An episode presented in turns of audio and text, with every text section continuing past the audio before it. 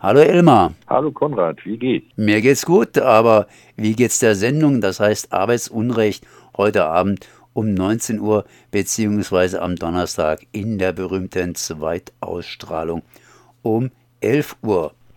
Ja, äh, ich habe mit meinem Interviewpartner gestern die Technik getestet. Wir streamen ja äh, von Köln und Berlin aus und der Interviewpartner sitzt bei Köln in Balverberg, glaube ich.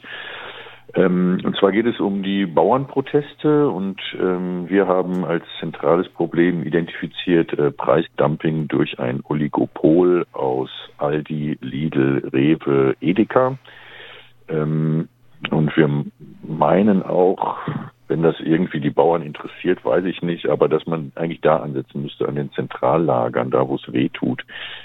Ähm, und der, ähm, unser Interviewpartner Josef Müller hat lange Jahre als äh, Verkäufer und ähm, Produktmanager für eine der größten Genossenschaften gearbeitet, Landgard, äh, mit über 3000 äh, Bäuer, Bäuerinnen und Bauern und musste immer die Verhandlungen führen mit diesem Oligopol aus Großabnehmern. Und er erzählt uns so ein bisschen, wie das funktioniert. Das scheint relativ spannend zu sein. Das heißt, wir schauen dann mal einfach sozusagen hinter die Kulissen der Preisfindung.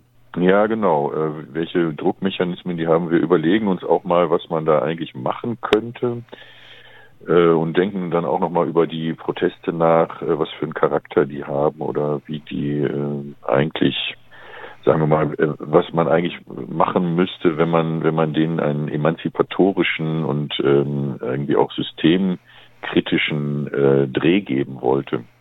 Ich habe jetzt äh, heute die Nachricht gelesen, dass tatsächlich auch äh, Lager von Aldi und Amazon blockiert wurden. Und zwar waren das die Bauern aus dem Wendland, zu denen ich auch große Nähe habe, weil ich 1997 an den Castor-Transporten, äh, also in Blockaden teilgenommen habe. Und die sind wohl vor Lager von Aldi und Amazon äh, in Hamburg-Harburg und Uelzen im Landkreis Lüchow-Dannenberg da gezogen. Also das fand ich ganz toll. Ähm, ich meine, dass da, da der richtige Ansatz liegt äh, und nicht irgendwie Autobahnen zu blockieren. Da besteht irgendwie gar kein direkter Zusammenhang meines Erachtens zu den Forderungen, so wie die das bisher gemacht haben. Ja, das heißt, äh, ich finde es auf jeden Fall ganz, ganz spannend, mal auf diese, diesen Punkt hier, das heißt, wie werden die bäuerlichen Produkte überhaupt vermarktet, hinzuweisen und das zumindest zu ja, popularisieren. Ja, auf jeden Fall. Ich bin auch selber gespannt. Ich muss mich jetzt auch noch ein bisschen einlesen und vorbereiten. Aber ja, ihr hört das Interview dann äh, und ich werde das auch noch ähm, aufbereiten und zur Verfügung stellen. Also wir schneiden die Sendung ja dann auch immer und stellen das an anderen Sendern zur Verfügung.